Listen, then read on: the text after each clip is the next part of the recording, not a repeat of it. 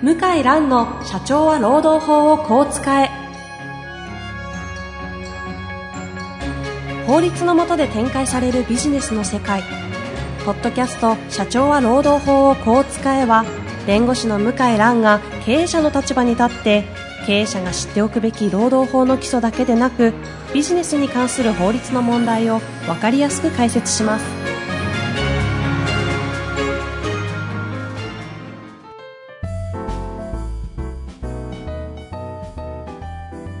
こんにちは、遠藤和樹です。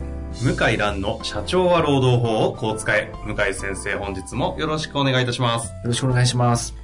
さあ、今日も質問が来ておりますので、早速ご紹介していきたいと思います。えーこの方ですね、300人規模の会社の人事部長、はい人事部部長ということで、はい。いきたいと思います。えー我が社では課長職になると役職手当以外に聞こえはよくありませんが事実上残業代打ち切りとして調整金4万円を支払っています。はい。しかし創業50年以上その制度です。はい。管理職になった頃は私も違和感がありましたが慣例と受け止めております。そこでご質問があります。メンタル不調で1年前に半年間休職した課長職がおり、復職した時に役職手当は支給したのですが、医師からの診断で残業は当分しない方が良いとの理由で現在まで調整金を払っていません。最近この管理職と産業医との面談で本人もだいぶ元気になり、実際定時以降も働いており、残業を必要に応じてやってもいいという気持ちもあり、かかりつけ医からも時々なら大丈夫と言われているそうです。しかし、社としては、他の管理職に比べて実際の業務は軽く、出張もできないなど、体調も万全でないため、残業はしなくていいとして調整金を払っていません。たとえ定時以降に2時間残っても、それが新たに上司から命令されたルーティン以外の業務でない限り、残業代を支払うケースにならないと本人に伝えています。調整金の経費負担をしたくないという理由からではありません。ただ、調整金を払っていないのはこの管理職だけです。いつか退職した時にタイムカードの記録をもとにまとめて残業代を請求されたら払わなくてはならないのでしょうか残業しなくていいということは他の管理職には言っていません。他の管理職との公平性から法的に問題になりますか？ご教示お願いいたします。はい。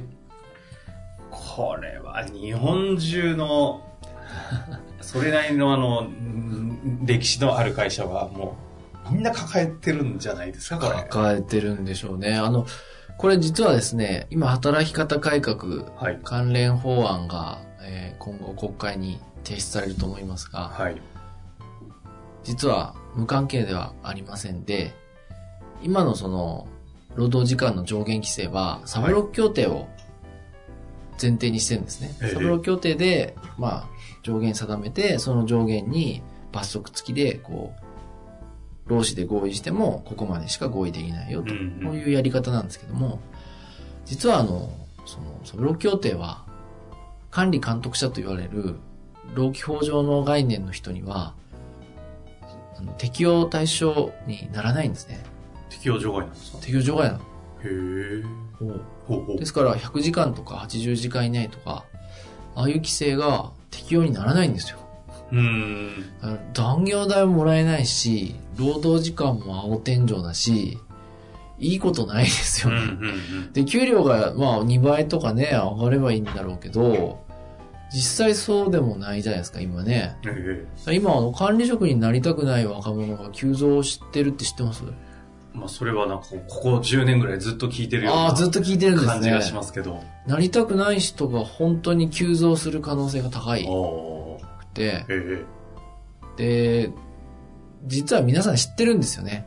残業代もらえるって。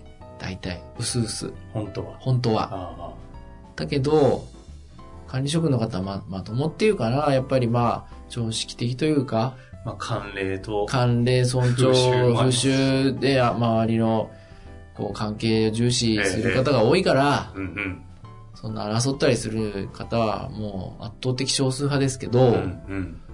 ほとんどどうですかね。まあこのぐらいの規模のお客様でも、管理監督者と呼べる人は、取締役はもう労働者じゃないとして、ええ部長さんはこのぐらいの会社の規模だったら管理監督者だと思います。で、ご質問の方もそうだと思いますけども、課長さんだと管理監督者ではないと思います、多くは。ええうんうん。部長さんぐらいじゃないですか、この規模の会社であっても。それは、あの、役職上の、ぜ関係なく実質、実質どうかってことなんで、わかりませんけど、どういう役職でどういう仕事なさってるかは、うん、ただ、管理職が例えば300人のうちですね、まあ、100人いるとかね、まあそれは負担かもしれないですけど、あ6、70人いるってなると、それが全員管理監督者ってことは、まあちょっとありえないですね。ええ。うん。ですので、うーん、で、あとですね、労使慣行って言葉があるんですよ。これあの、法律用語、労働法用語で。か、観光。慣ど行。ういう字ですか？あれ？僕の発音が悪いかないやいや、そんなことないですか？労使観光。労使慣行。観光って、慣は習慣の慣。観に。はい。こうは行うあのあ、その観光ですね。労使慣行であって、ある程度長期間、は同じことを、就業規則とかないのに、はい契約書にないのに、同じことを繰り返してると、それがルール化して。契約内容になると。こういうルールがあるんですよ。まさに観光ですね。そうなんですよ。おそらく就業規則にないんですよね。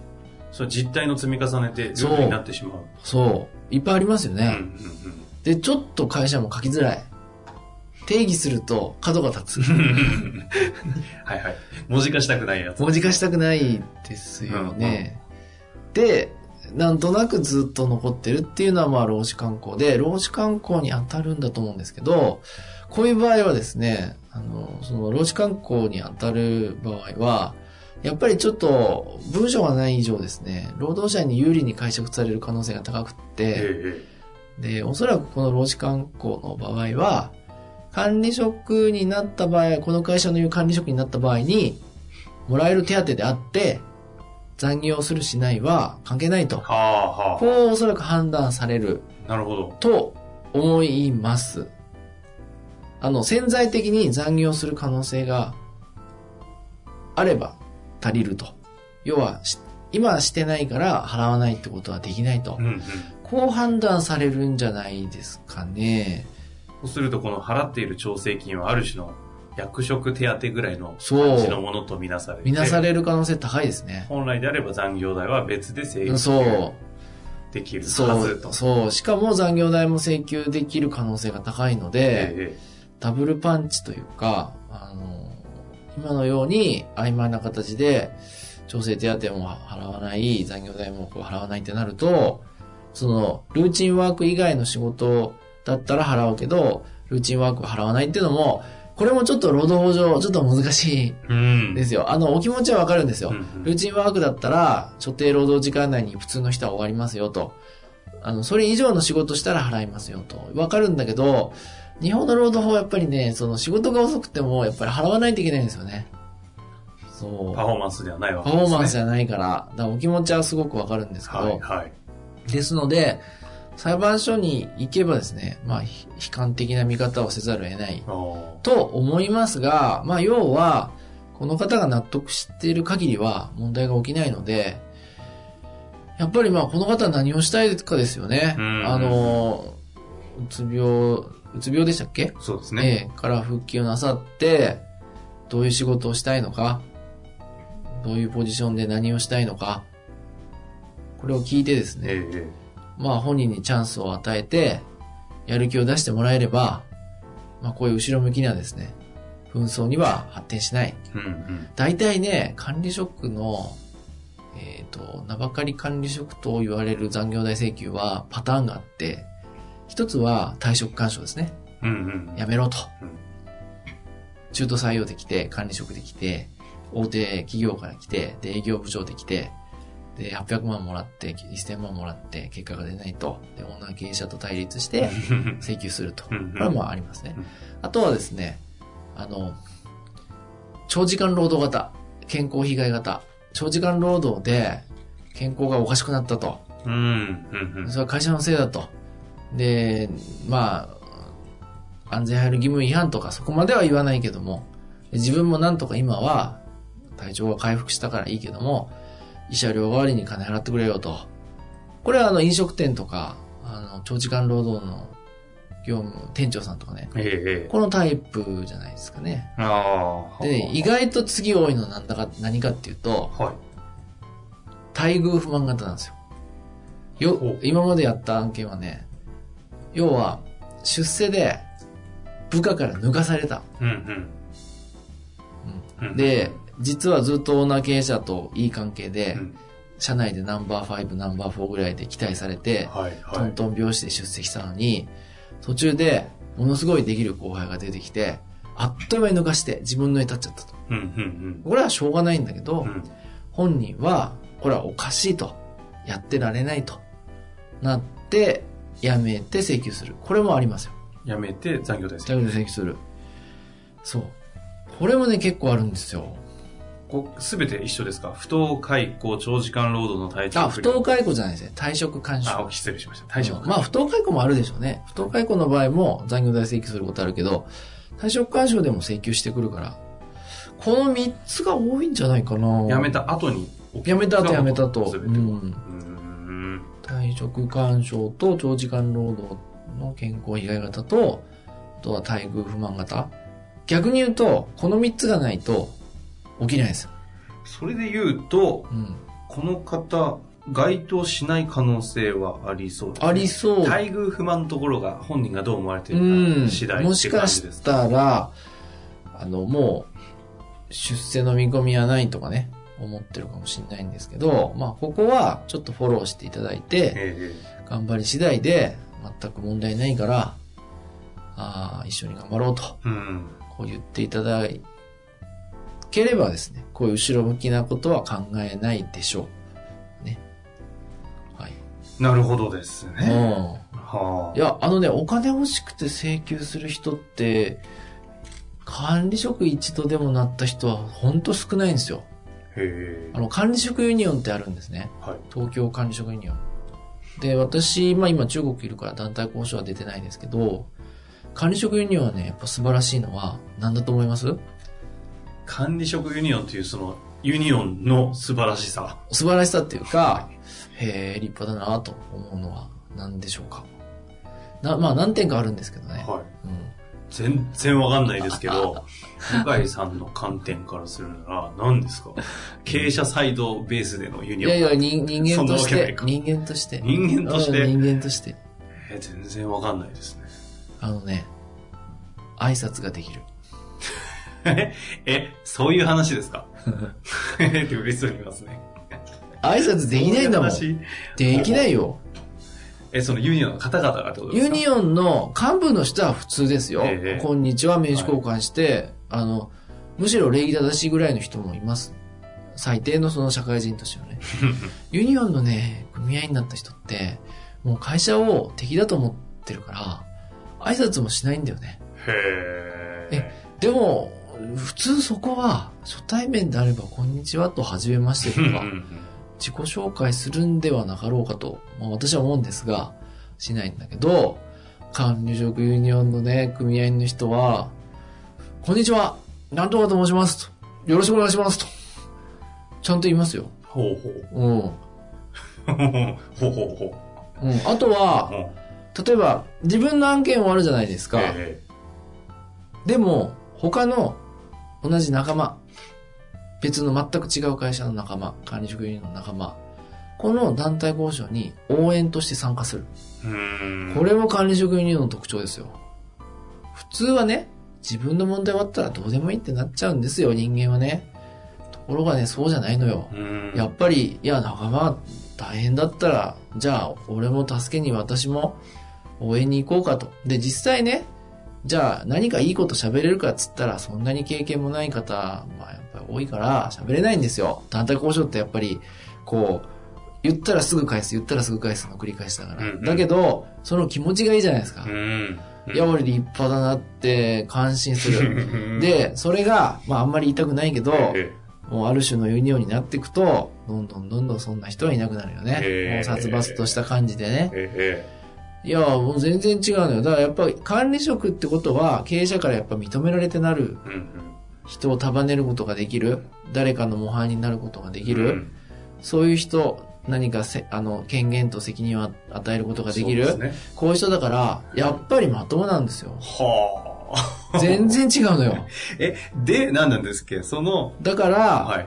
経営し、やっぱり管理職の人が残業代請求してきたっていうのは、経営者側も問題なくはないんですよ。ああ。問題なくはないの。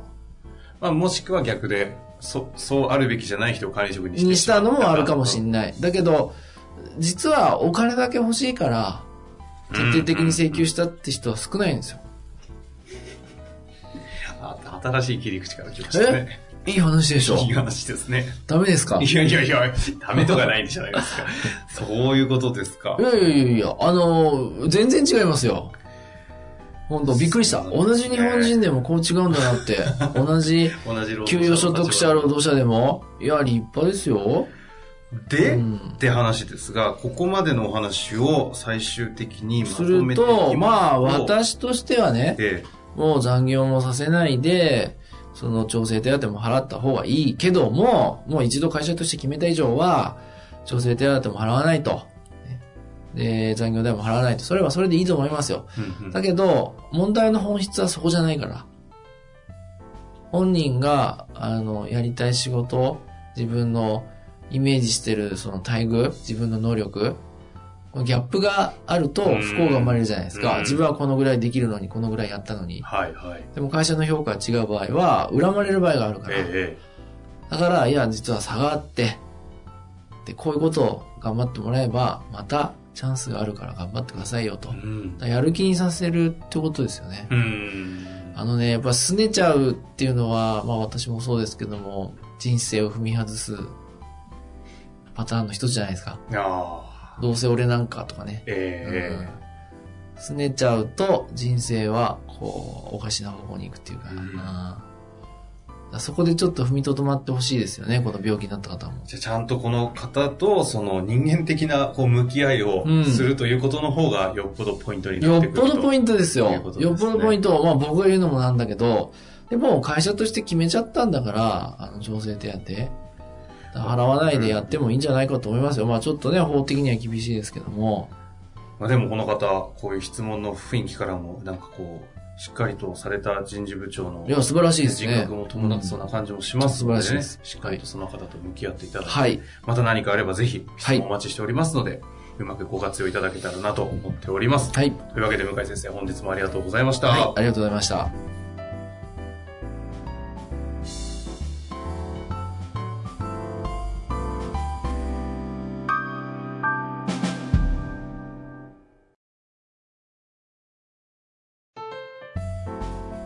本日の番組はいかがでしたか？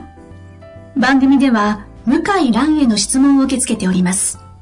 ウェブ検索で向井ロームネットと入力し、検索結果に出てくるオフィシャルウェブサイトにアクセス。その中のポッドキャストのバナーから質問フォームにご入力ください。